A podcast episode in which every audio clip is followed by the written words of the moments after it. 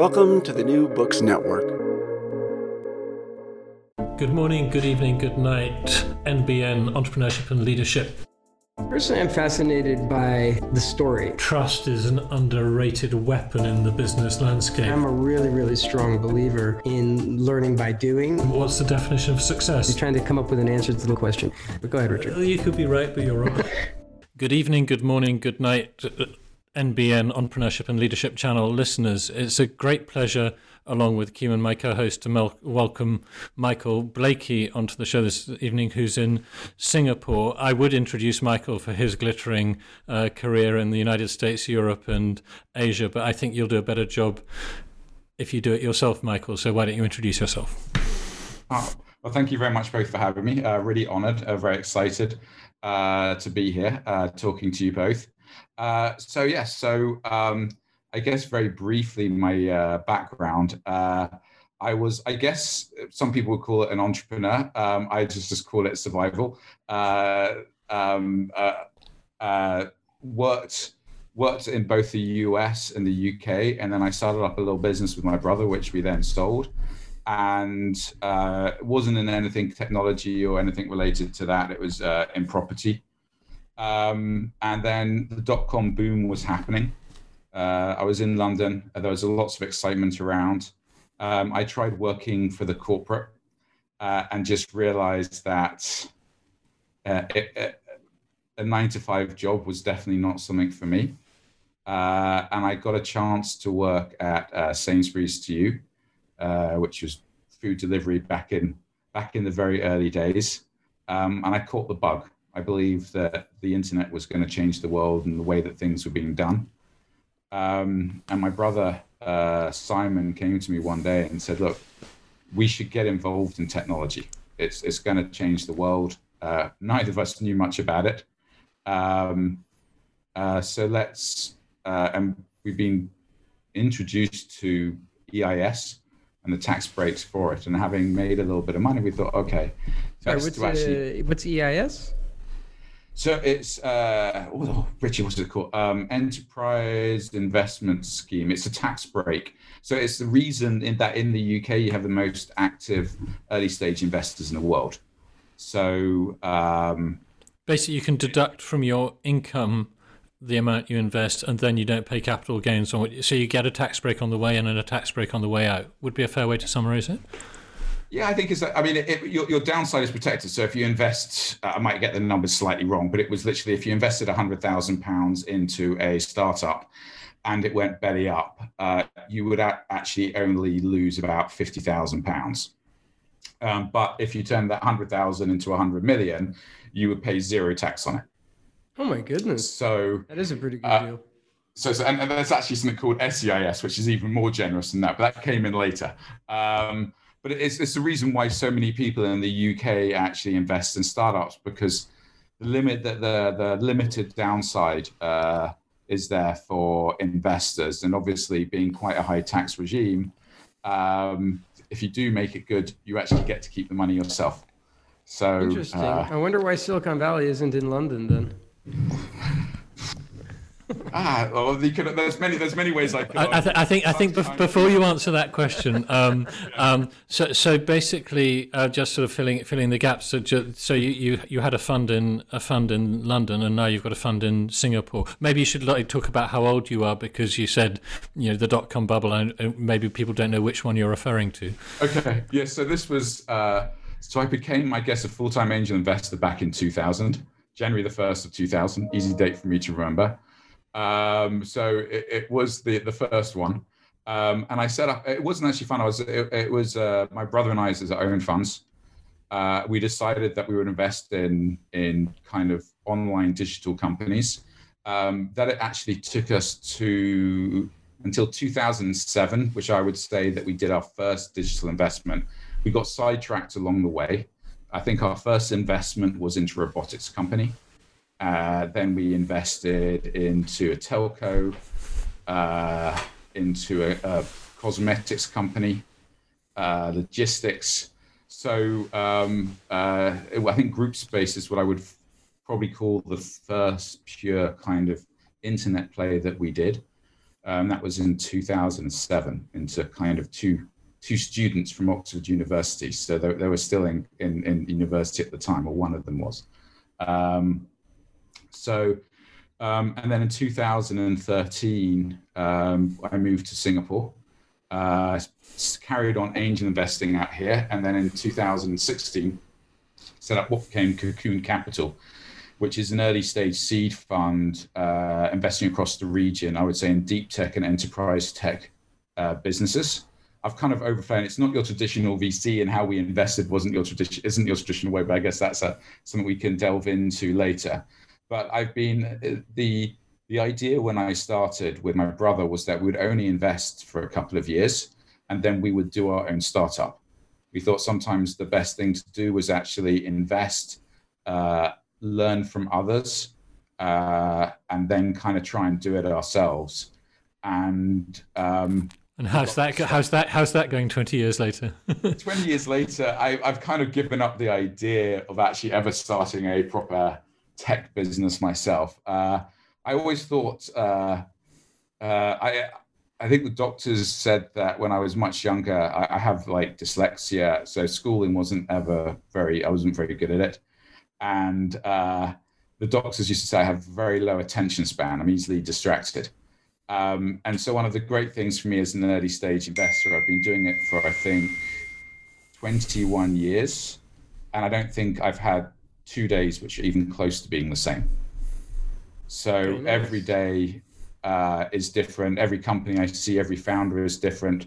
Every time I think I've seen all the problems that could ever befit a startup, uh, a new one comes along which I would never have expected to see. Um, and the thing that I actually love, and, and the re- one, even though we've had success, we've never really looked to move away from the startup because I know more the traditional route from an investor is you start at seed and then you kind of move up to Series A.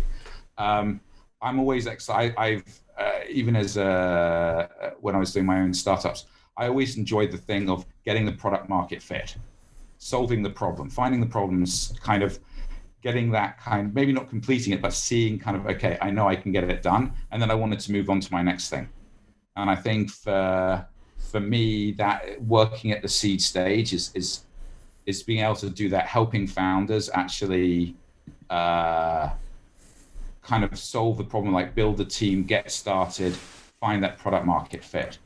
Um, can I, I, can, I, can, thing, I, can I ask you because I, am I'm so curious. Like, so how did you get? So I, I want to go back, like, to your yeah. whatever. So I mean, you're English, and you grew up. Yeah. Uh, can, if you can just talk just about because like I, am always fascinated with like how you started out and then like how you ended. And you said you, I guess you struggled at school. If you said you had dyslexia, so like how, how did you get from from the, the first part of your life from growing up to actually, I guess to 2000 basically. How did you get to that point that you even had money and that you were and you invested you said you had a business you had a property business? Maybe talk a little bit about the early the early days. I think the early days i think it, I, I, was very lucky. My parents uh, always felt that education was the the most important thing to for success uh, growing up. So i got sent to a, i got sent to uh, prep school and then a boarding school. So pretty much from the age of six, seven, I was uh, kind of away from home. Um, and always struggled, always struggled, and uh, always struggled. And, and, you describe yourself as very lucky. Uh, that just doesn't. Does that not sound strange as you say it? You're very lucky. You were sent away, and you were always struggling. And didn't they realise? but I, I, think I'm always somebody who looks at the silver lining. Uh, if, if, I don't think I would have survived this long um, if if I always got worried about you know what could have been. I you know I always look at it like getting sent away so young. I never actually realized there was a different way of growing up. You know, if I'd actually kind of you know gone when I'm 13, 14 to a boarding school, um, or I would have left home when I was uh, you know going to university for the first time. It would have kind of seemed strange because you're leaving something that you've got that tight knit bond of the family um, and for me, kind of like six years, still don't actually know what's going on, and you're kind of like right. sent to sent to school, you're just kind of like, yeah, no, it's I, you know, and I think I had. I think for a long time, you know, you always feel like, oh, my parents don't really care about me. But kind of looking back at it as like an adult, I looked at it and said, well, actually, I was amazingly lucky. I had this amazing education, and my parents gave me all these opportunities for a kid to be able to like travel and do things. Um, and I struggled hugely in the early days at school. Um, and then um, my parents were obviously worried about it. So they got me, and I, I came back, uh, they got me tested uh, for many, many things. Uh, and it came back that I was uh, severely dyslexic. Mm. and so, and, and, and a lot of being dyslexia, obviously, it makes, you know, especially the traditional uh, education system is not really set up to, to help and work with uh, people who are struggling with dyslexia. But I think the biggest thing that dyslexia does is that you know you know these things, but you just it just doesn't come out the way that you want, and things just get very jumbled, um, and it destroys your confidence. So um, uh, so they tried to help me as much as possible and support me through that and made sure that I got as much help as possible. But for me, if I hadn't gone through that, I wouldn't be where I was today. Um, because I consistently failed at everything that I tried to do. Um, be it an exam, be it kind of anything, especially on the education, on the work, you know, and it, it, it knocks me quite a bit. But I have this philosophy is that kids nowadays, you're not allowed to fail. It's like parents want to mollycoddle you so much. You get a participation and, trophy. You know, well, you can't have sports days anymore because somebody might lose the race and they might be, you know, psychologically scarred. Right. Um, you know, if I didn't win a race or I was big into, so I, I kind of channeled my energies through sports and doing other stuff rather than than studying. Um, and you know, my dad had a very simple philosophy. You know, if you don't get you what you want, just try harder. Um, and I think you know when you're being, I would say I would call myself more of an investor now than ever really an entrepreneur. Um, if I worried about all the bad investments and bad decisions that I made, um, I would have stopped doing this many many years ago. It's it's a very brutal kind of industry. It's very similar with. I, I I I think it's very similar to setting up your own company. I mean, because you know, entrepreneurs. I mean, you know this better than anybody. If you're in particular, you're dealing with young, inexperienced entrepreneurs. You see people making mistakes left, right, and center, and that that's part of the process is making mistakes. Um, so basically, you didn't. So what I'm hearing is you, the dyslexia and the struggles actually gave you resilience. Basically, it sounds like it gave you resilience. yeah. Just, and it taught taught me to always like i think the most important thing it taught me is that mistakes are fine as long as you make them only once so yes. i always used to reflect in terms of what could i learn from how i did something what you know what could i have done better how can i improve even when you're a teenager even when you're sorry to interrupt but even when you're a teenager and at high school you, you uh, or prep school you would yeah, you had that philosophy, or that was once you you left school and stuff. I think it's that. I think it was. I didn't. I couldn't. If, if you asked me as a kind of ten year old kid, could I put this into words? No. I think looking back at it, uh, you know, in my thirties and forties, I can I can actually see that's what it taught me.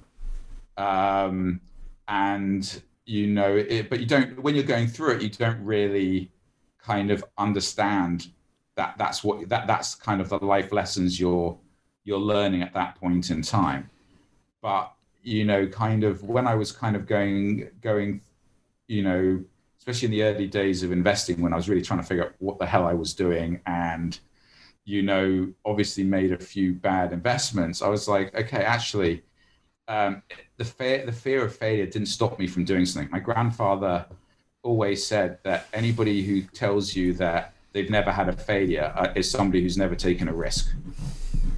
That's that's that's true for sure. So how did you go? So, but you you you went through school. I mean, even though you struggled, I mean, you actually went all the way through. I mean, you went to college yeah, and everything. I went. Yeah, I mean, for me, I I always just managed to through.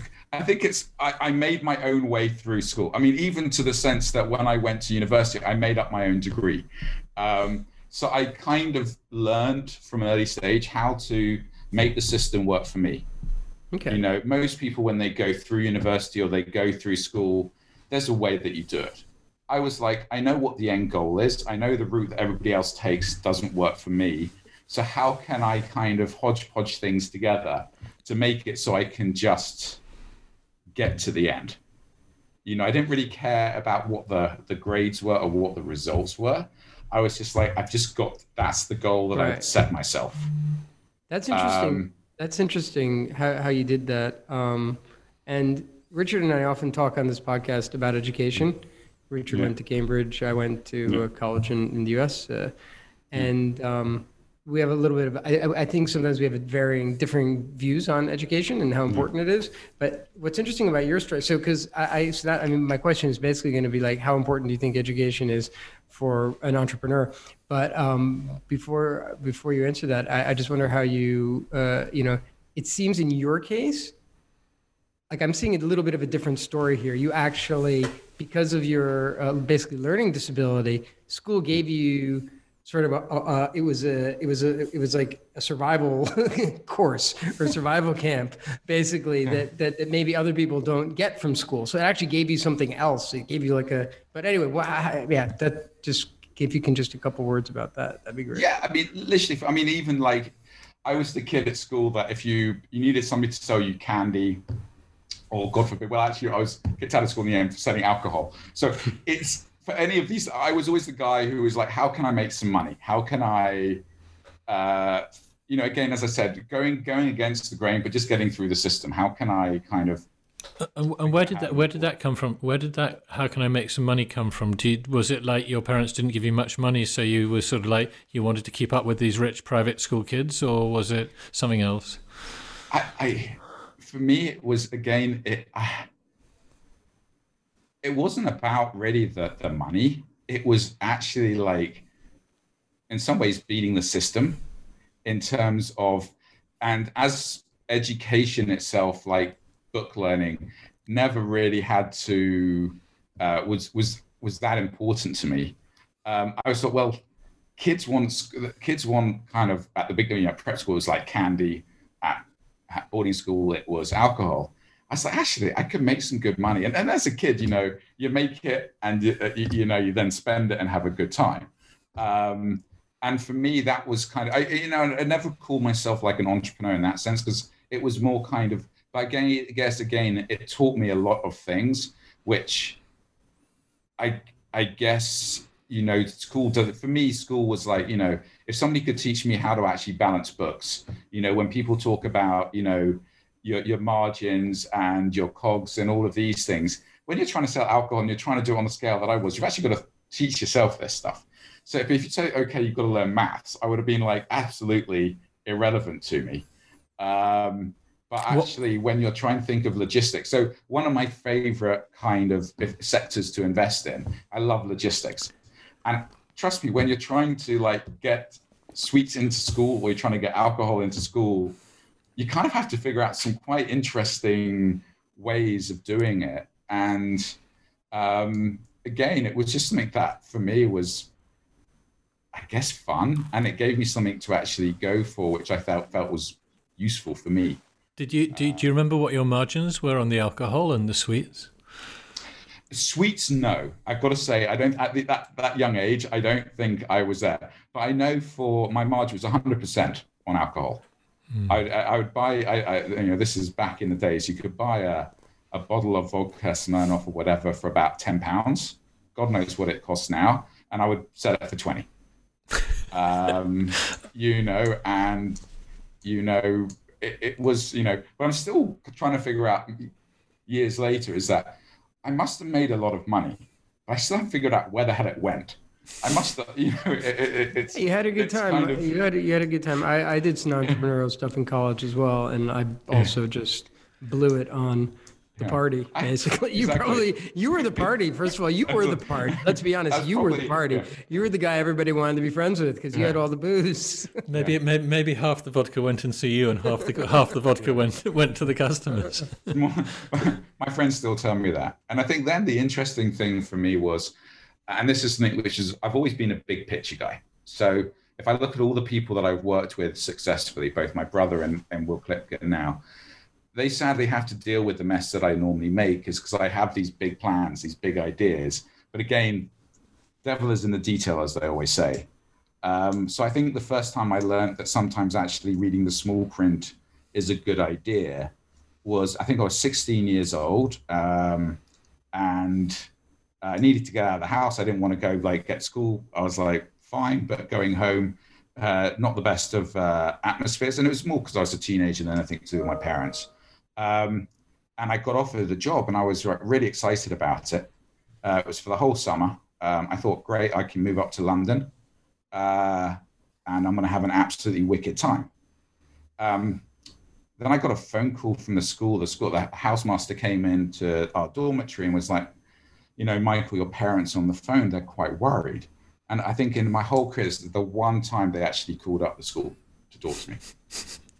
So I go in there and I'm like, what's up? And they're, my parents, uh, and I swear they did this on purpose. So my initials are MR, Blakey. So obviously my dad said, I accidentally opened up your post because I thought it said Mr. Blakey.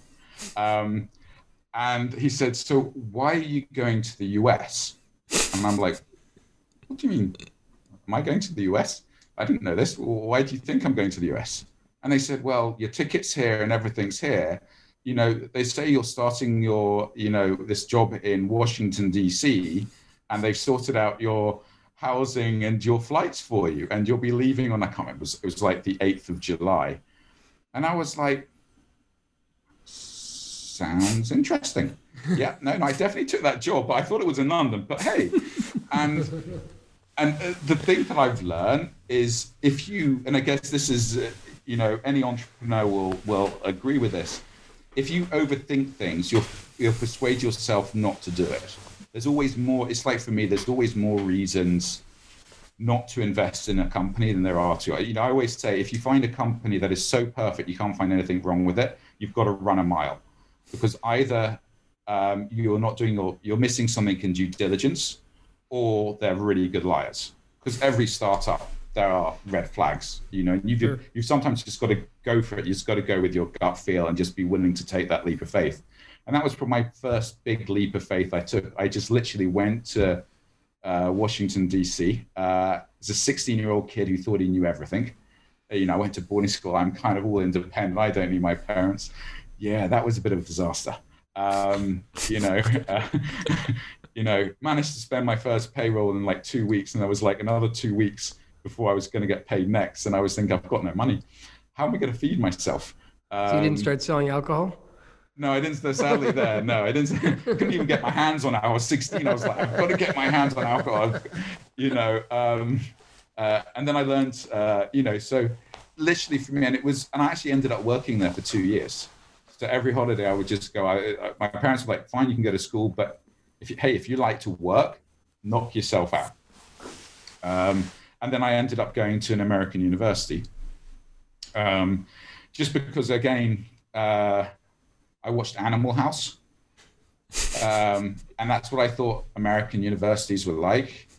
And I did a job over at uh, University of Virginia. You you uh, it's a bit of known as a bit of a party school, but it was just a, yeah, definitely. It was a bit it was a bit big. I was very used to a very small school, so somebody uh, who I know very well, kept in contact with, explained to me that the College of William and Mary was exactly the same as UVA, except it was much smaller. And I thought that was good enough for me. I was like, I'll do early application. Um, never actually went there, never read the the brochure or anything. I just thought, um, uh, Richard, you've got to understand, uh, College William Mary is an amazing school, lots of history to it, but it's famous for being one of the toughest and most conservative schools in America. So, um, yeah, I was House, thinking that as you not. were saying, telling this story. So you were misinformed about it being Party City. Like, this is a really yeah, somebody, well, not even Party City, but it's a very like for guy, somebody uh, that's uh, like the way you're you're you're at least presenting your education. Yeah. that seemed like a very challenging choice. no, uh, no, it was as I said. Devil is in the detail. Never really kind of. I made it work for me, but yeah. it, it's um, as I said that a lot of my life has been for me is taking big leaps of faith mm-hmm. and then saying I'll figure it out when I get to the other side. So, so you, perhaps at this College of William and Mary, you you were like the kind of rebel, and uh, the other kids who had just been sent there by their conservative parents were actually quite keen to rebel, and this you were their sort of Pied Piper who led them into a led them into a parallel universe. Or am I just guessing completely wrong? I, I think guessing. I mean, they in many ways they. It was probably the biggest culture shock I've ever had in my entire life. Um, uh, William and Mary is a state university, so most of the students, uh, first time away from home, was going there, and most of them were had never really traveled that much out of the state of Virginia. Of course. Um, I was coming in, and as I said, my parents had been amazingly good. I had traveled a lot, seen a lot of the world, and uh, I my roommate. She had to live on campus for the first year. Was a guy came, uh, named um, uh, Brian Boyd. One of the guys that has probably most one of the most impactful people in my life. We were roommates. Actually, ended up for for three and a half years. Um, and he'd never really been out. He's from Brodnax, Virginia. Um, don't remember many names, but I always remember that one. Um, never really left the state of Virginia in his life. Big, big black guy, amazingly smart. And um, I remember when I first started talking to him and his family, and it was kind of, it took us about four days to realize that neither one of us understood what the other person was saying. you know, in the end, it was kind of like, I was like, huh? He was like, what are you talking about? It's like, and he said, my parents had no clue what you were talking about. And I was like, okay. Uh, many years, like years later, he now says he can understand some, like half of what I actually say. but again, it's, um, I think my whole life has been around just, just go, if I, if if I want to have a go for it, I'll just go for it, and then if it doesn't work out, I go on to the next thing. So you had these micro businesses. When when's the first time you made some real money? I, I don't know what your job was. That you it's an unusual story to get flown over to Washington D.C. by an American. I mean, just flipping it round, it would be unusual for me to fly an American to come, a sixteen-year-old to come work here in Poland, or for a Brit to go to Singapore. So there was obviously something unusual going on. But when did you? And maybe you can comment on that. But uh, I'm interested in your first business that actually worked and made you some money. Um, when I say money, more than more than buying vodka for ten and selling it for twenty. The legal one or the illegal one? No, well, but, uh, both. Uh, um, I, th- I, think the first one uh, where actually um, I used to hold uh, massive kind of warehouse parties at university. So again, it comes down to I, I wanted to, to pay my way through university. Um, I, I, wanted to be able to travel. I didn't have the money. Um, uh, Williamsburg itself was a very conservative, uh, is in Williamsburg, which is a very conservative area. Um, and a fun fact is uh, fraternities actually were started at the College of William and Mary. But anyway, it's not a big frat. It's not a big frat place, and they've actually banned most of the kind of. There's no nightclub, or there wasn't when I was there. Nightclub in uh, Williamsburg, so you had to either go to Richmond or Norfolk which had some of the highest murder rates in those years. Um, so it's not the safest place to go. So I thought, oh, I'll just find some a warehouse off campus. Uh, a, a, friend of mine started it and then she left, and I kind of like carried it on and kind of expanded it a little bit. Um, and again, it came down to like logistics. Like we would get DJs coming in from out of town, maybe New York, DC. We got the booze, we got the security. I even had a bus to shuttle people to and from the campus. I didn't want anybody drink driving. Um, and, this sounds quite know, dangerous. I'll be honest with you. Being an American, uh, the, just from a, uh, and my fear would be, I'm totally in favor of all of it. It's just that my fear mm. would be to get arrested. Like if the police could crack down on that pretty hard, if you got bus, I I'd be.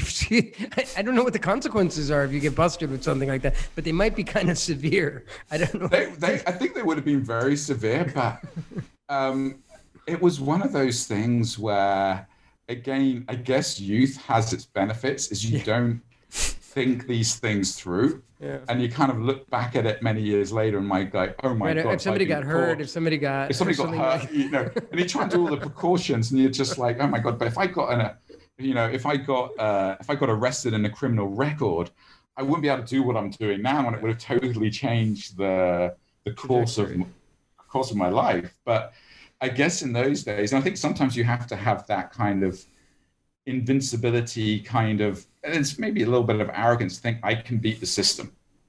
I can. I mean, I, I think the I idea can, is great. I mean, it's a, it's like so basically that was again an extraordinarily yeah. popular thing. I'm sure that was a very very popular thing. Was, yeah, it, it made, it made me very popular. I had this whole in the game. This is just my. I think where it was uh, uh, my naivety and sometimes stupidness. I I had a class at eight o'clock on Tuesdays and Thursdays, and um, I'm a morning person, so I would always get up and I was continually turning up late to my class. So the professor pulls me aside one day and she says, Is everything okay, Michael? Like, you're really engaged when you're here, but you're always kind of 15 or 20 minutes late. And I said, Where, you know, where are you coming from? Do you have a problem getting in? I said, No, I live in DuPont, just on the other side of campus. And she says, Well, what time do you leave? And I said, I normally leave to walk over here about 7.15. And she says, but it only takes you 15 or 20 minutes to walk from there to here. Do you stop for breakfast? No, no, no I just just walk over here. And she was like, well, what route are you taking? And I told her, and he said, but Michael, that only takes you 15 minutes. And I said, yeah, but I'm walking along. And these people, I have no idea who they are, but they seem to know me. They even ask me how I'm doing. Like, how are you doing?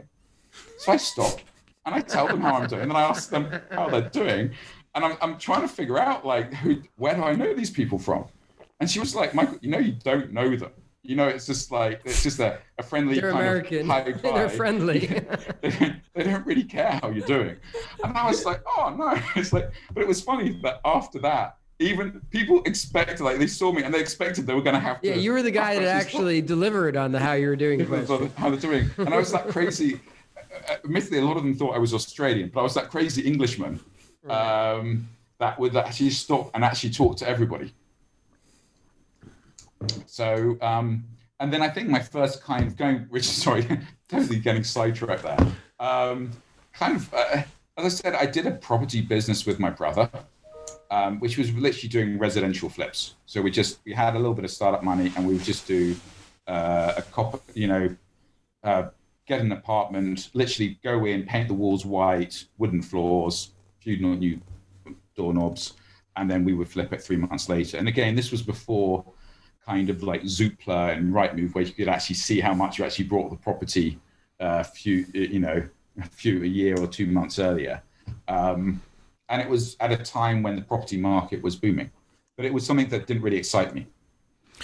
And you got enough money to kick that off because I mean, you know, buying even a cheap apartment somewhere in the states, you're talking tens of thousands of dollars, even if it's already. Was it in the states or was it in back in England? This was back in London. Yeah, by that point in time, uh, I was I was back in London at that point. Uh, I'd uh, yeah, it's a long story why I came back to the to the from, from the US to the UK, but um, yeah, it, it, was back in the UK. We we, we got a little bit of uh, money, got some money from our family who were like, okay, off you go uh, nobody could believe I was actually doing anything with my brother because it was we were always fighting growing up as kids.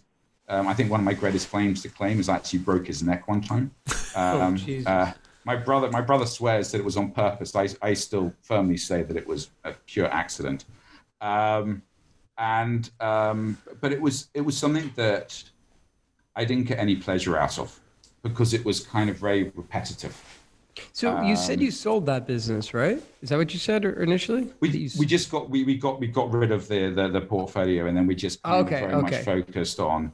Um, so we and so now we've brought it to 2000. Are we back? Or are we? Kind of like in 2000 now, yeah. and we're kind of you know, my brother had worked in kind of uh, helped set up Sainsbury's Bank, and then he worked for Arthur Andersen whilst they were still in Arthur Andersen, Um, and he wanted to try something different. I wanted to try something different. We were introduced to kind of this tax break and kind of told about angel investing. It's not, you know, I think nowadays everybody's heard of angel investing, investing in startup, you know, Dragons Den, Shark Tank, that's helped a lot. But back in those days, it was it was not something that many people actually kind of talked about.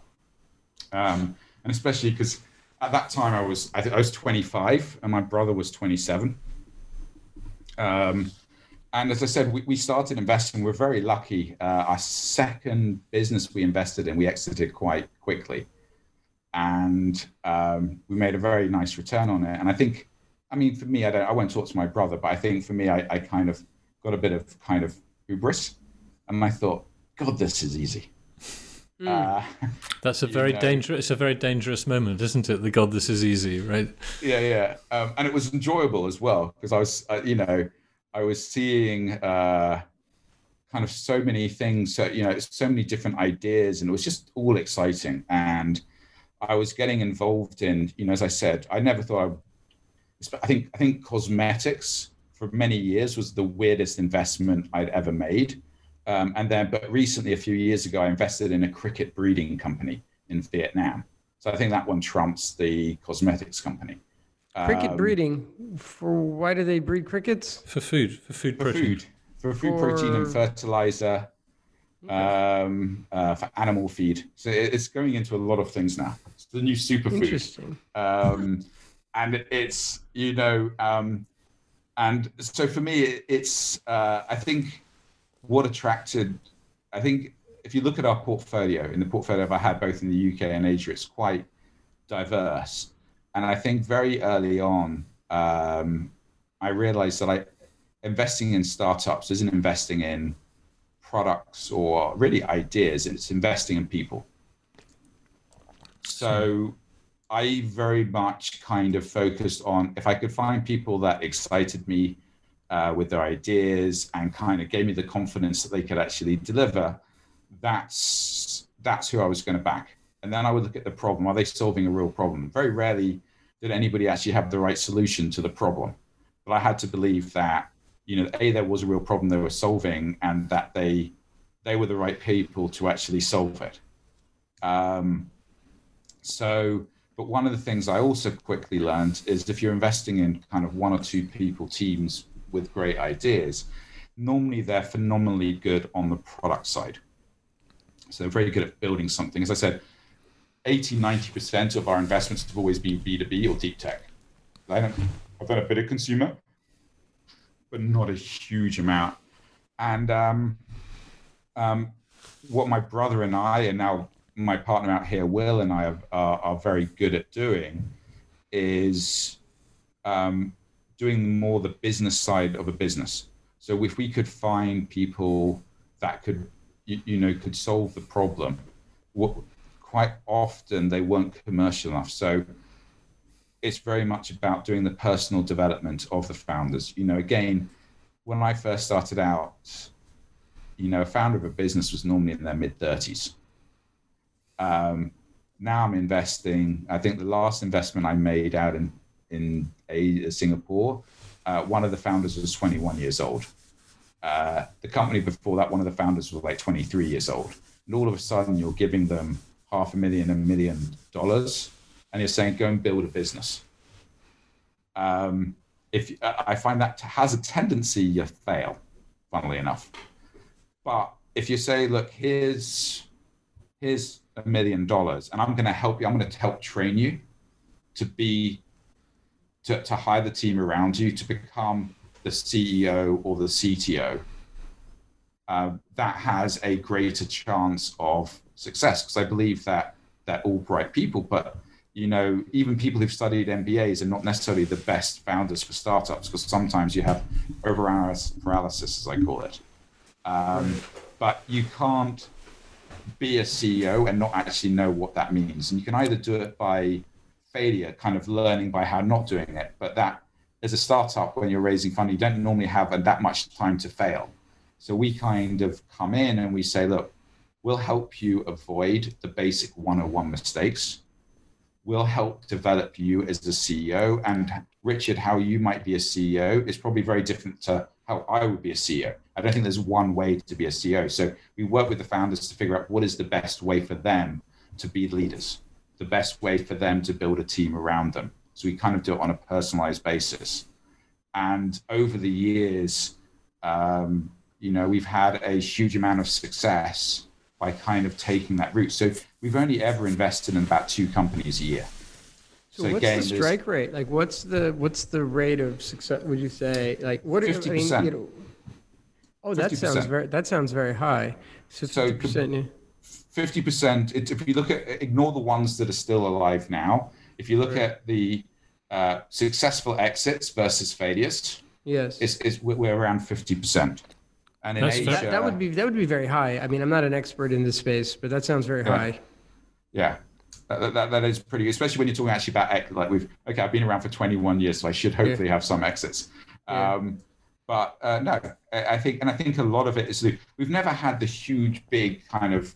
I've never invested in something like Hopin, which was like four million one day and 5.6 billion the next. But I don't right. think the type of businesses I'm investing in I, normally say I'm investing in boring businesses. So they're kind of things that are not household names, but have gone on because they're solving real problems. Um, I, I, believe in them more on the biz, B2B and deep tech side. And are you taking it through to which like series A? Like when are you, at which point are you actually exiting? Like what's the, your normally strategy? trade sale? Trade, trade sale. sale.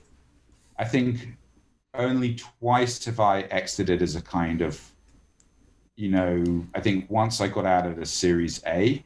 Okay. Um, and another time it was actually a management buyout. So it was a kind of. Okay. Yeah, yeah for, for any listeners who don't know these terms, you can always Google them. A trade sale means selling out to someone in your industry. So you don't go onto the public markets by selling shares on a stock market. And again, if you're interested in entrepreneurship and you don't understand these things, the quickest way to find out is to go to Google and look them up, and you'll educate yourself very fast. So, and but how did you get good at management? I mean, you know, there you're you're you're kind of um, sort of two per a small management training organization teaching CEOs how to lead based on their personality. Now that's a you know, if someone told me they're going to be good at that, I would A, be really impressed, and B, with my cynical side, say, well, how the hell do they know? And given your slightly weird, I'm, I'm being deliberately aggressive no. because I think, I think, like, how the hell, how the hell did you get good at that? It's an unusual thing to be good at. I are you for, good at it? Well, I would hope to think that I'm good at. Well, I think I, I always say my track record, I think, kind of says it, but um, uh, remember, it's like it's, it's like when you asked me about how did I know these things when I was kind of like ten years old. Um, I wish I was this good and had this knowledge when I first started out. And I would not say it was never the plan for us to only invest into uh, companies. It was never our, our, intention to kind of really work with management teams. It was something that evolved as, as I think kind of our strategy and some of the early mistakes. As I said, we always reflected a lot on um, the mistakes that we made in the early days. So I, there's a couple of investments that I've made during the uh, over the years that have a real impact in terms of how I've actually done things. And I think the other thing is is that whilst I'm an, I've always been an awful student. I've you know let's just let's just not that. I, I would I will never ever do a class again but I love to learn. And I love to learn by either trying doing it myself or actually listening to people who've actually gone through it. And so I would always listen and I would always attend every meeting just to try and learn and see how things progress. And I think when you're an active investor, if you're getting so involved, and sometimes active investor does not necessarily mean you have to be talking and guiding the whole time. Sometimes it could just be watching and learning and I've I've been amazingly lucky that in the early days we worked with some amazing angel investors who have been doing it for many years before us, and I think I don't know if they maybe I'm being uh, uh, bit silly, but I, I, feel sometimes I feel a bit sorry for us um, because we were so much younger. I mean, uh, we were still in our early early 20 or mid 20s. The, the next kind of early stage investor, probably in the youth, was probably in their mid 40s. You know, this was back again. Remember, we're back in the the you know um, kind of 2000s here. So it was not normal to have young people. A lot of people were like, okay, are you looking for your parents or you're an entrepreneur? You need to be in the other room. Um, so uh, you know, I, a lot of a lot of this stuff we kind of learned over the years, and it wasn't kind of until much later that we actually realized this is actually what we were doing and what we were good at.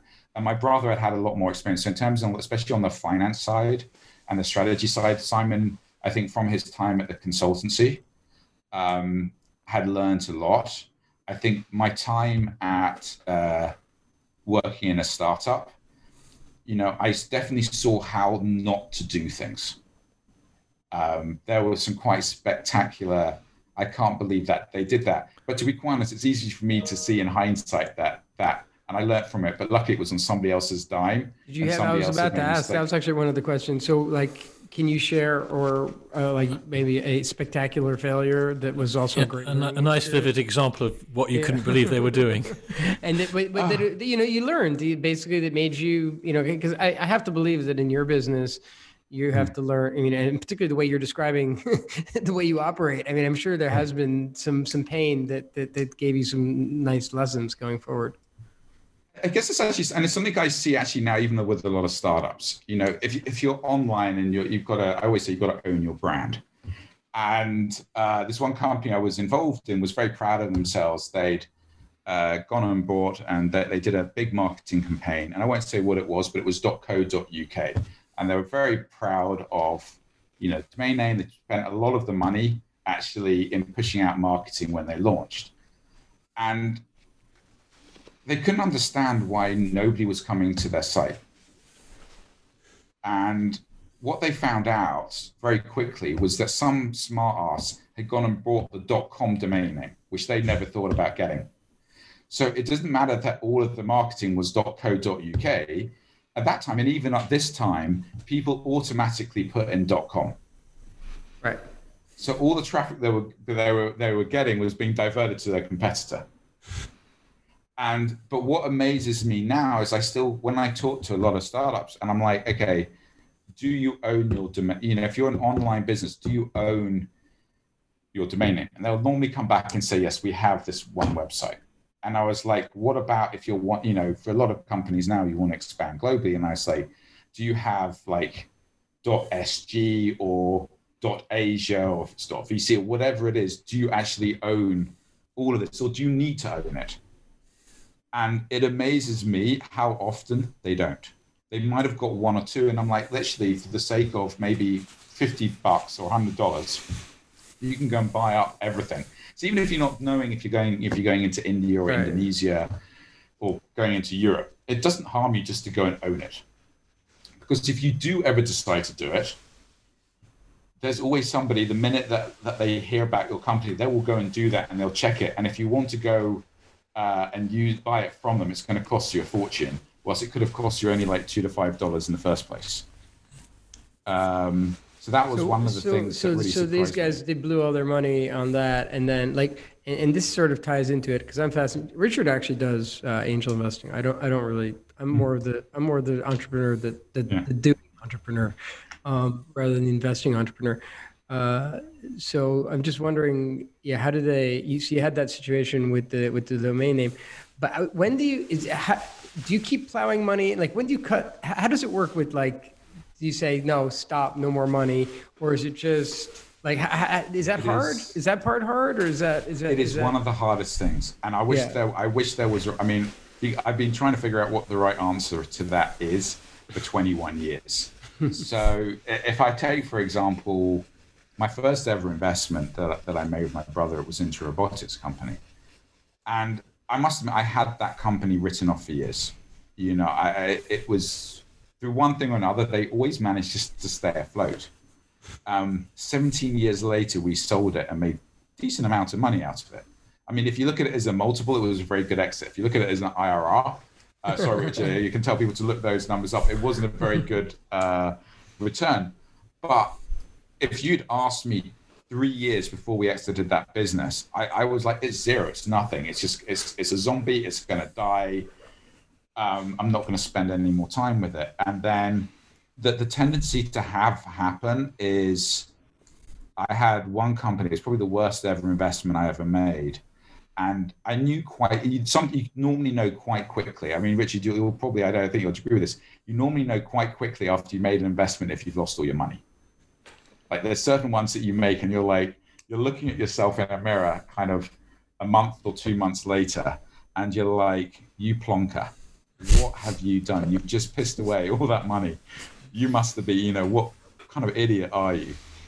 And it's not just about the money, it's about the time. Because what, what, especially for angels, I think angels are worse at this than VCs. I then spend the red at like 12 to 14 months post the investment, just trying to rescue my money, try and get a few pennies out of the pound back again. and I was spending all my time trying to do something which I knew was going to ultimately fail. And then I didn't spend the time working with companies that were actually going to make me a lot of money. Right. So, um, yeah, so certainly, just just to chip in an example, uh, there's a guy called David Cleevely who you probably know who's big in Cambridge, and he was doing a workshop at the business school. I did a short course at, and he went to visit the new software company he had he'd invested in. He he drove up, and there were seven brand new Mercedes in the car park. And he thought to himself, "You fucking idiots!" Then he looked. No, no, they're not the idiots. I'm the idiot. how how could I how could I invest by not making it unallowed to do that.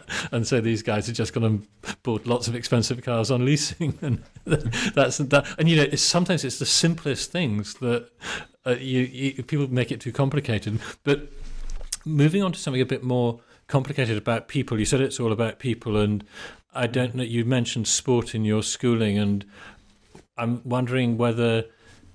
And you said there are different types of CEOs, so it's not like there's one perfect type of CEO, and I guess you must be quite competitive in a sort of slightly unconventional way that it obviously makes you happy when the things you do go right because I've just been watching your body language. But what sort of characteristics are you looking for in the in the people in terms of their interpersonal skills in terms of their leadership in terms of their motivation? What what really matters to you? Um, I think uh, there's two I think there's two parts of the story. I think one is um, I like knowing the the history behind the person. So um, there's an investor whose name I have totally forgotten. Um, I met many many years ago, and he set up a small. He put he made a lot. of very successful entrepreneur, and he set up. A, I think it was a twenty million pound fund, and the fund was to invest in people with learning disabilities, and who had a criminal record and I was like, "This is a really." I said, "I understand." Eh, eh, I said, "I think I understand what you're trying to do," and I was like, "But can you explain it?" And he was like, "Look, Michael, if you can, if you can survive," and he was very badly dyslexic as well. So if you can survive the education system, come out the other side, and still have the confidence to go and start up a business, then it shows that you've got a lot of tenacity and you're not frightened to actually put yourself out there because it kind of teaches you failure. It, you get you get toughened up. And he said one of his most successful uh, investments was into somebody who uh, he met in um, probation. Um, and he had been a major drug dealer. Uh, I think it was out of Bristol. I might have somewhere. It was Bristol. And he said the guy had never had a chance. He never had proper school. He never had a chance to, to be successful, have a proper job. He was just caught in that kind of trap. Um, but he said, if you looked at the sophistication of the business that he had set up, it showed that he was actually really smart. And he said, I just wanted to give him a chance to actually do something on the right side of the law. Then, you know, go back. Because, and again, that's the thing. There's lots of people who, uh, you know, we talk about, I think, quite often like criminals or, or dropouts and just think it's because they don't care. They, you know, they're lazy or they just want the easy route. But quite no, I'm not saying that's never the case, but there's there's also cases where people have never had an opportunity to do anything else. That was kind of the road they were put on, and there was no way, there was no ever give, they were never given an opportunity to get off. And and I think for me, I kind of look at uh, founders and I like, how have you got here? What's the road that you've gone on? Have you ever come across failure before? How have you overcome it? You know, again, one of my many mistakes in the early days is if anybody came to me and said, "Oh, I had a startup, but it failed," I would be like, "Yeah, no, loser, go." Kind of don't want to talk to you.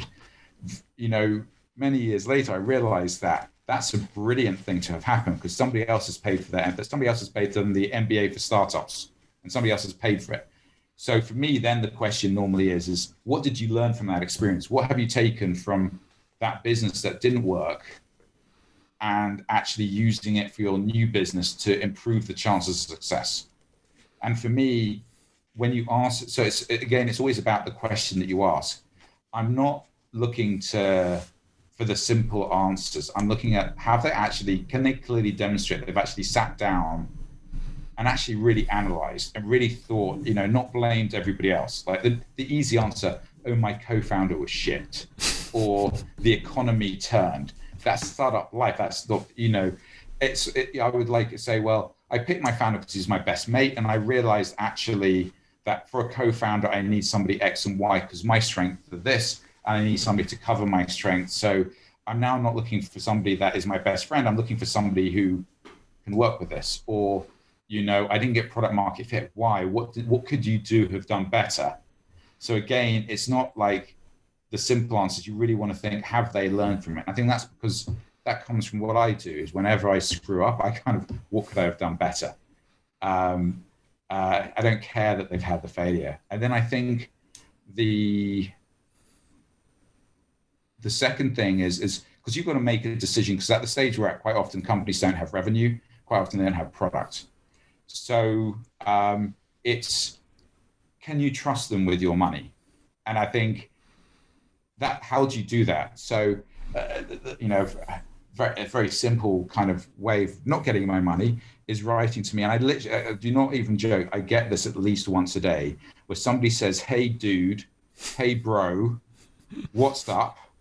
You know, and I'm like, you're reaching out to me and asking me for money, and you think that's a professional way, and, and that just tells me how you're going to go and do a sales. You know, and it's just it's just so it's what is the level. So I always say every interaction that somebody has with me tells me something about you. So do you take notes in a meeting? do you kind of follow up on a meeting and actually say what it is? Do you keep your timeframes? Do you chase me if I don't deliver on something? How do you react? So sometimes I go into a meeting and I'm just an asshole. because the reality is is that businesses never go according, you know, uh, come on, you probably know this. Things never go according to plan. There are bad days. Nope.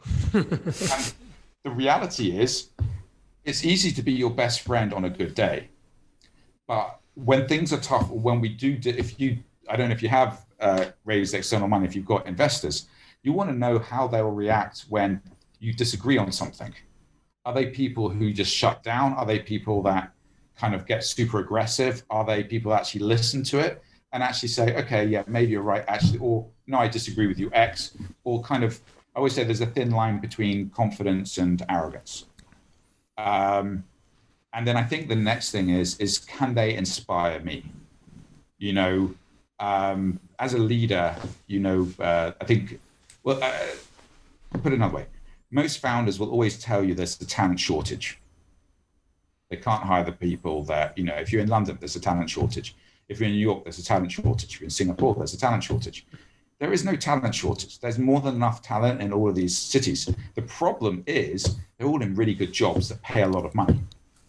So you're, and you're always going to be competing against better funded companies that can offer more money than you.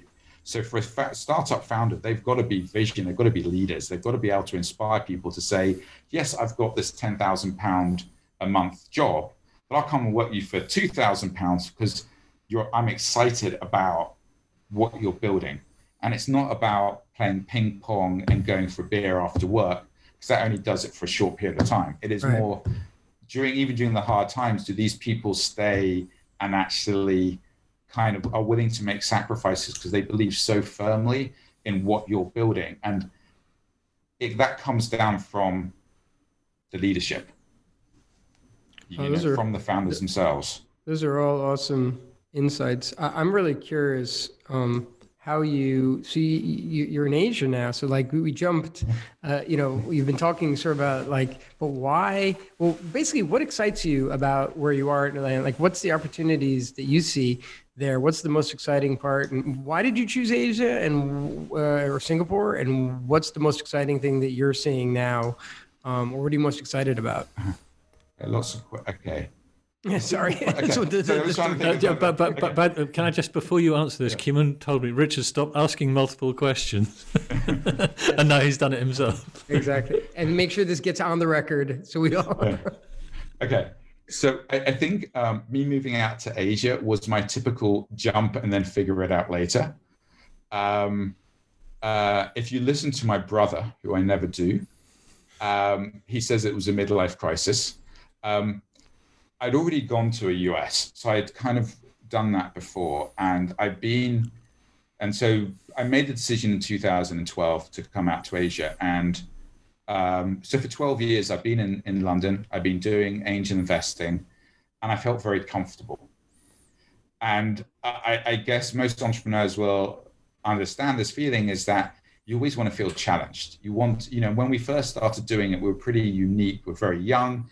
We're the kind of really first people to say, we're going to do this as a full time job. We're not going to do anything else. This is 100% what our focus is. And we're going to take this, this kind of the, the model that we did of very investing in a very few companies and working with them very closely.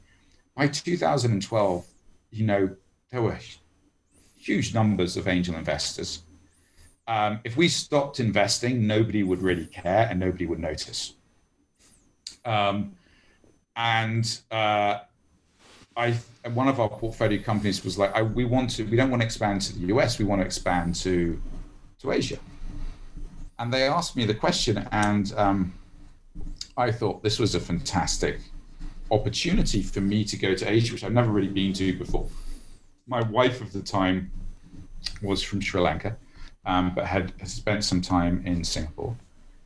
So I went back to her um, and I mentioned that my idea was that I would move to, to Asia and I would commute back to London to see her and my daughter, uh, Maya. Um, to say that she wasn't overly thrilled about being left on her own with a six month old baby, probably a bit of an understatement. Um, but she said if I was willing to take her to Asia and then she would have let me commute back to London, um, she would be okay with that. So we kind of packed up our bags and we moved. And Singapore, obviously, if you're looking to raise a young child for, for, safety and for family and everything else, Singapore is the best place to go. Um, uh, and I went out to Singapore. I had two names uh, of people that I uh, could, could, kind of, kind of contact. Um, and I landed in Singapore. And then I just kind of reached out to them. And then it was just a kind of the ecosystem here is very, very, you know, only really started in 2011.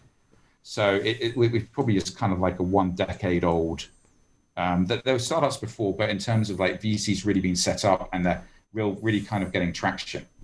Um, and the more I was out here, the more I got excited about the opportunities that I was seeing because I'm seeing a you know a population larger than Europe with no digital presence whatsoever. Um, in the UK and in Europe, you're if you're trying you're trying if you're trying to do something, you're changing it by a few kind of degrees. You know, it's like you know, there's always an incumbent, and you're going up, and you're just trying to kind of. You've got 650 million plus people out here, where and a lot of them don't have any digital imprint either on a consumer side or on a bid. So I was always looking at enterprise side. So simple things like what we take for granted. Um, 75% of uh, uh, retailers in the region have no digital a way of taking any digital payments or any POS system. 75%. It must be because people don't use it because it's a cash-based society, I guess. It's a cash, but again, you've got mobile wallets now. So again, it's so you've got, and, and that's the other thing. You've got, you know, uh, as I said, I love logistics, so uh, I've invested in a number of logistics. So I remember coming over here and I was hearing this uh, scary story where um, 60% of no, no, 30% of goods that were bought in Indonesia at the time were never delivered. You know, forget about being delivered within seven days, just never these disappeared. Forget about returns, forget about track and tracing, you know, all of these things that we take for granted um, and I was talking to, um, to, to somebody, and I was saying, "Oh, what are you up to at the moment?" She says, "I'm moving. I'm moving house." And I said, "Oh, yeah. Is anybody helping you?" And she says, "I've got about forty people helping me." And I was like, "Okay, what are they carrying the stuff?" Yeah, they're carrying the house, and we're just move, we're just moving house now to the neighboring camp. And I was like, "You need forty people for that? I mean, how does that work?" And I was just being a bit slow. And so she sent me a photograph and literally she was moving house. They picked up her whole house, and they, she just got married, and they were moving the, the entire house to another part of the village. And I said, "So what's your address?" And he says, "We don't have addresses. We live in the village, and everybody knows everybody else. So and I was like, so how do you actually do, you know, e-commerce and how do you buy stuff online? And they've got their systems, but again, it's not the most efficient of, of systems. And as you rightly said, cash on delivery. I, when people talked about COD when I first got here, I was like, what? What are you talking about? Um, but you know that. Well, 30, I'm sorry, if thirty percent of the things aren't delivered, it can only yeah. be cash on delivery. I mean, yeah. well, yeah, but you've got the some. The worst thing is is that even the things that were delivered, I think it was a sixty percent return rate. So people would literally get stuff delivered to their door, and they're like, "Yeah, I don't want it anymore." and what are you going to do? You've, you, you know, and if you're delivering, ca- I mean, there was there was so much, you know, and if you look at the speed of change that's happening here, so a lot of things that we take for granted in the UK and Europe is not the same here, but in very few parts of kind of enterprise tech is something saturated. Somebody's got market dominance. So for me, and, and the way Southeast Asia is set up, it, it, it's it's more likely to be a local player that actually gets success than it is um, a foreign player. So, for example, I think one of the most classic ones is Uber. Uber came here they got into Singapore and Malaysia, and they just thought they were going to just roll. And there was nobody else here, so they they got here and they were pretty much free reign. Um, a couple of local competitors, a company called Grab, and uh, in particular, uh, launched the, kind of just afterwards, and they absolutely kicked Uber's butt. Into in the exchange that actually Uber sold themselves to to Grab, even though they're a much smaller player and they raised a lot less funds, obviously, than, than Uber. Uber, but what they were able to do is they understood the market. Southeast Asia is quite unique, and they understood the people, the market, and the opportunity. Uber was building an app for a global audience, right?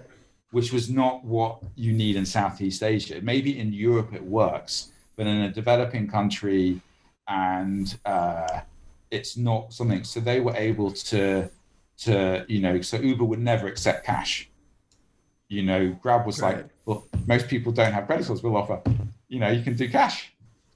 simple things like that. Right. Very simple.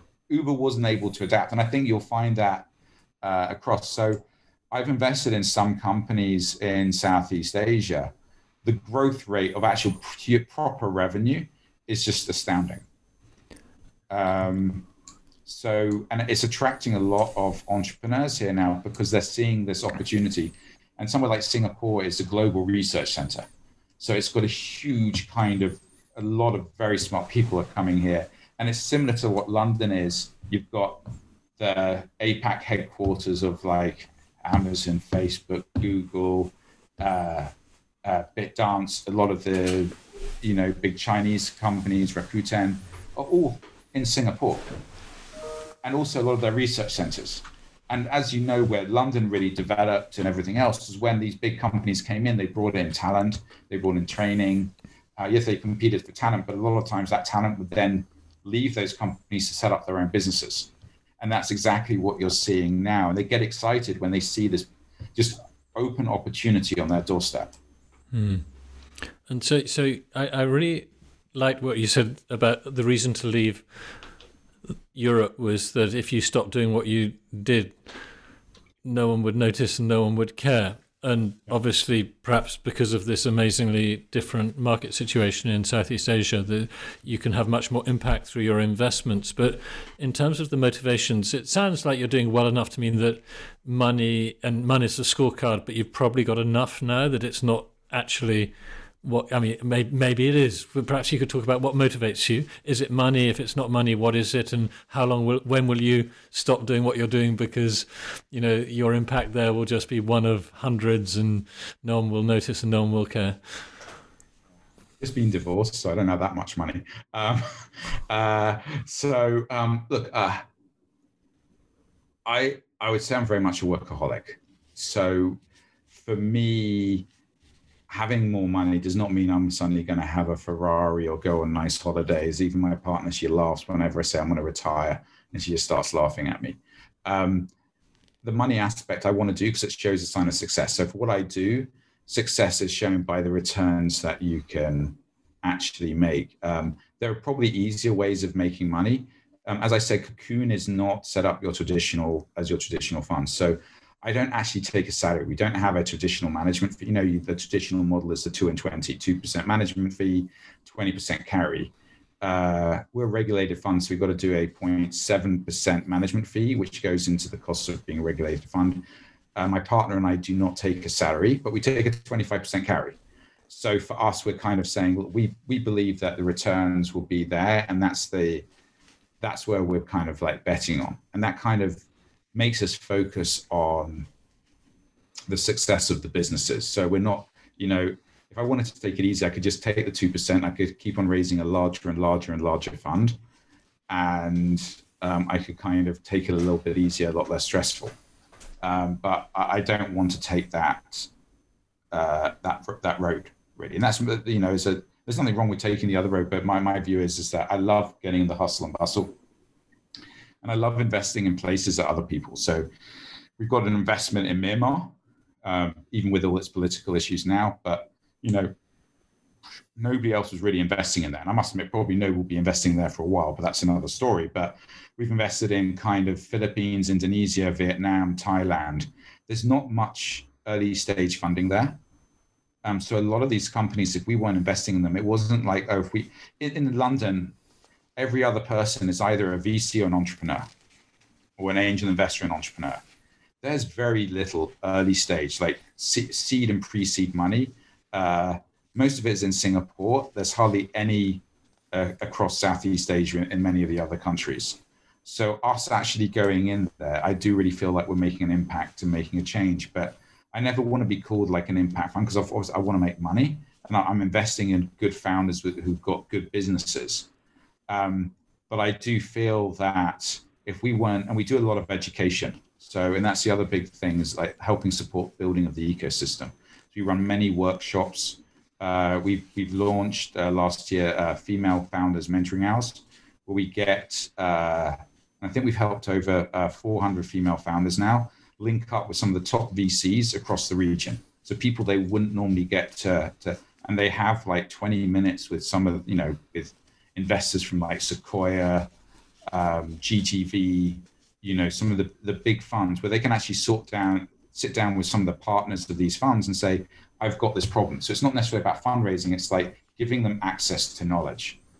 Because um, like I think in, in Europe, there is a, there is a huge shortage of female founders here. So this is the bit that we're trying to do to kind of give them access um, and give them the confidence to actually go out and fundraise. And we run lots of workshops um, and everything. And especially my co-founder was one of the founders of Kelkoo, um, uh, and he's he's as I said been investing for pretty much as long as I have, and is a phenomenal uh, investor. So, and he comes very much from the tech background. So he can sit down with a lot of founders and really help them understand how to actually build and scale their, their technology and their businesses um, because he's actually gone through it himself. So I, of, of, the two of us, I would say he's the true and pure kind of entrepreneur at heart. I have a question because so of your 20 years, you had this long experience in uh, yeah. um, being the angel in, in, in London, and now you've done it pretty, it sounds like you've done it pretty much equally, like 10 years here, 10 years or whatever. It's just it's yeah. a significant amount of time in both places. I'm just wondering culturally, the entrepreneurs themselves, how is it different? Like, how are they different? Are they, are, are they, how are the Asian entrepreneurs different from the, from the European or UK ones? We're very, I want to be very careful. I don't, don't. yeah, it's okay. you, you, you, don't worry about offending us. you can, and, and I, have I've got a thick it's, skin. It's, it's the entrepreneurs. It's, it's, the entrepreneurs. I always, I always get myself into trouble. I think there's uh, for a lot of entrepreneurs in that I, I meet in the UK. There's a huge amount of you should be honored that we're talking to you. We're entrepreneurs. You should kind of like. Uh, you know, there's a level of expectation. Um, but also there's a level of knowledge there as well. So the ecosystem is much older. I think there's a lot more kind of multiple founders, like serial founders have gone through it a number of times. And there's actually a lot of sharing of knowledge. So one of the things I love about uh, London is that I found that founders are always willing to share their learnings. They're willing to talk about the good and the bad and help other help other founders. And I think the in in Asia, um, the ecosystem is much younger and there's not that level of sharing. But the hunger for the, of the founders is they're just they just want somebody to give them a chance, and they're willing to do whatever it takes. They're not into the lifestyle. For them, this could this could be a life changing uh, opportunity, not just for them but for their family and their friends.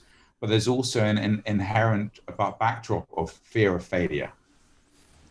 So you know because it's about you know if you do a startup it's not just about you especially you know if you've got if somebody has had been lucky and they've got you know they've got an education their families might have had to give up a lot for their kids to have an education and then there's an expectation they'll become the lawyer the doctor uh, the right, banker the consultant and then all of a sudden you say actually no i'm going to go and do i'm going to do a startup and they're like you know we never want to, you know, it's literally, you know, that's not what we made all these sacrifices for.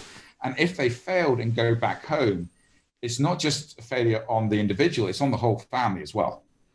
That's interesting. I'm wondering, I didn't, when I'm listening to you talking, it just comes full circle. You were talking about hardship like and i think you were talking about another investor but it sounds like you also sort of aligned with that thinking that investing in people that came through hardship whether it was dyslexia or whether it was somebody who had a criminal record and i'm just mm-hmm. wondering if, if that's not what draws you to asia is maybe some of these people have had just tougher stories basically to get so that they're as you said somehow maybe more appreciative of the opportunity or, or just really going to as you said they're going to give it like some the extra 10% or whatever it is that you're going to get. yeah, I, am definitely attracted to founders who've gone through hardships or had to really fight to get to where they are now. But I would say that would be the same. I, I literally think it is is that the ecosystem here needs love, a lot of love and support, like it did in the early days in the UK. Um, and you know that there were times when I first got here, I was seeing founders mm. who were coming to me to raise their seed funding, and they're like, "Yeah, we took like a hundred thousand dollars of you know Joe Bloggs, and I've, he's now got sixty percent of his my business." You know, because they didn't know any better, and right. there wasn't that much money, and and you know, obviously, it makes me very angry when I hear kind of stories like that, and I want to kind of, in my way, make sure that you set a you set standards and you help educate people to understand what is the right way of doing things what is the wrong way of doing things. Um, and even if i don't invest in companies it doesn't mean i don't want them to be successful. You know um, and to be quite honest many times they go on to be extremely successful. Um, and it's for me it's enough to knowing that i might have given a good word of advice or given a pat on the back to a family to help them take that next step um, even if I don't get rewarded by it because I haven't put any right. money behind it. Um, and for me, I just, you know, I've, I'm excited about getting up every morning and going to work, even if I'm dealing with 10 fires, because I love solving problems and the founders on the whole. It doesn't mean that I don't have bad days or they don't, there's not founders that, to be honest, don't like anymore because they they you, you know for one reason or another. It's not because they necessarily disagree with me. It's normally because they haven't put the effort in or that they've they've gone towards they've crossed the line of confidence into arrogance. Um, and you know they're doing wrong and they just won't listen to not just you but anybody around them um, and it gets frustrating um, so i think for me it's you know, I guess Richard, your point, like, why do I get up and do this every day? I've been doing it for 20 years. I just get excited about seeing how people are trying to change the world. Founders, on the whole, are not normal people. That they have that, there's that, that they they have this risk taking, and there's that I would call them. There's lots of entrepreneurs and there's lots of fake entrepreneurs. I think there's you know, in the good times, there's a lot of fake. Like people think, oh, it's just easy. I just go and do a startup. And really, the minute it gets hard, they're like, okay, actually, I'm going to go back to my real job. So I'm talking about the the kind of real, just the passion that they have. Um, and if you feel that you can make a change and that you're being a part of it and involved, and even as an investor, like you know, obviously we don't do the work that the founders do. For me, that's that's the joy that I get, and I feel that I can do that much more in Southeast Asia than than in the UK. I still invest in the UK, but to be quite honest, I let my brother do all the investing. Um, I don't really meet the founders. I don't really get involved in that uh, anymore. If you ask me what my last five investments in the UK were, um, I would be like, let me call my brother. Mm-hmm. Um, but uh, in terms of Asia, I, you know, I can name all my companies, all my founders, uh, uh, and I get excited about what they're trying to do. And some companies, you know, we've got one company that is trying to bank the unbanked in Indonesia. They've already helped thousands of people actually build a credit history, which then allows them to do many other things. And I'm sitting there thinking, A, I'm going to make a lot of money but B, I'm actually helping a lot of people.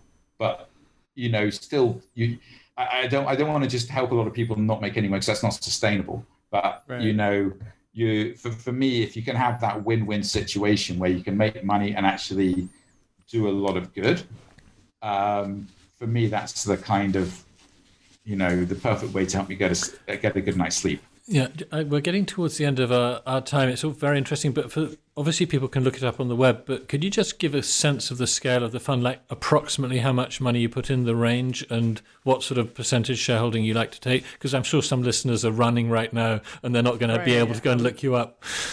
Right. right. And, yeah, and, so, yeah, and also how what's the best way for them to see? Because I think that people might like want to get in touch with you or your brother. Um, so. Okay, so um, I'll talk about uh, Cocoon Capital, uh, which is the one based in Singapore. So we've currently got a, uh, I think it's 23 million USD fund.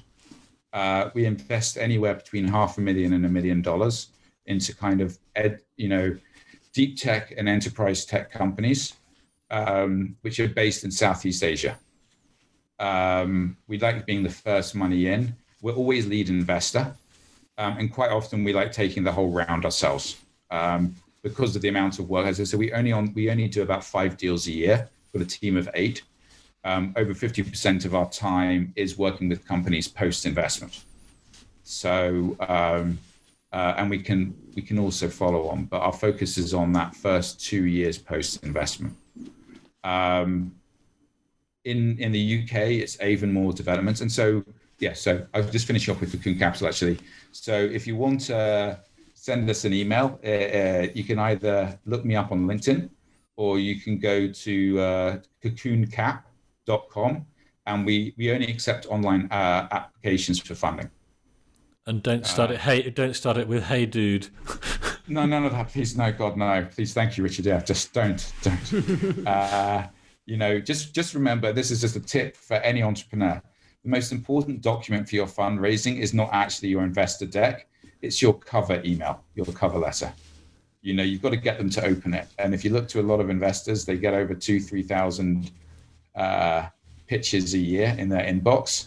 You'll be amazed how many of them don't even open up the attachment because they don't get excited about the just from the cover email. So the cover email, three three paragraphs get them excited. That's just my one little tip. Uh, in the UK, it's avonmoredevelopments.com my brother has a sick sense of humor, so he wanted to give me a very long email address that I, even 21 years later, still struggle sometimes to spell correctly. Um, so uh, on there, you can either apply online. Again, uh, it's probably easiest to either reach out to my brother Simon uh, Blakey or myself uh, on LinkedIn and just send us your deck or reach out to us that way. That's probably the uh, the easiest way to reach us there. And we'll invest in any UK based businesses there. Again, seed and again, mostly focusing on enterprise and deep tech. Cool. So I guess Richard, you can put that in the. You can maybe put some of this info in the show notes so sure. that people can see it. All right. So uh, thanks so much for doing this with us. It's been uh, also it's uh, it is late where you are, so we appreciate you staying up staying up late. Uh, or or sorry for interrupting your American UK uh, business hour. UK, no, no. I'll, I'll, I'll, I'll, call my better half now, and, and she'll be wondering what the hell I'm doing up at this point in time. But no, no, it's been but, an absolute pleasure. Uh, yeah, I mean, because really fascinating story. I mean, I love the I love the the roots um, from the illegal house parties or whatever you want to call them. to, uh, to to to being this uh, you know venture capitalist basically and having and but doing it in sounds like you're doing it in a really um, also socially conscious way and, and, and you're and you're just heavily involved so i mean like i thought a very uh, it's a very interesting story and very uh, you know it's motivating for i think for a lot of people to hear. So thanks so much for that. My pleasure. Thanks again for having me on uh, on this. I've really really enjoyed it. And all the best yeah, to you both. couple more thank yous that we want to give out. Uh, obviously thanks so much to the listeners the people for uh, for listening to this. Um, the production that we do, uh, you'll see we have a really nice uh, post production that goes on here. We have a YouTube channel. Uh, my daughter Magda Fantakidis is the actually does the graphic design and the video editing. Um, she does the teaser as well, which you'll see when we, when we put it out. We've got a super intern, Magda Buiskosh. She's actually a high school student and she's a super entrepreneurial uh, young lady, and she does the PR and promotion for us. Um, and then, of course, the team at NBN that does the uh, that does all the technical support that gets this podcast up there. Um, so yeah, if you if you're listening and you like this, uh, subscribe uh, at NBN, YouTube, or wherever you listen to podcasts. And uh, of course, if you really liked it, like it, comment it, and share it. Thank you. The podcast is over.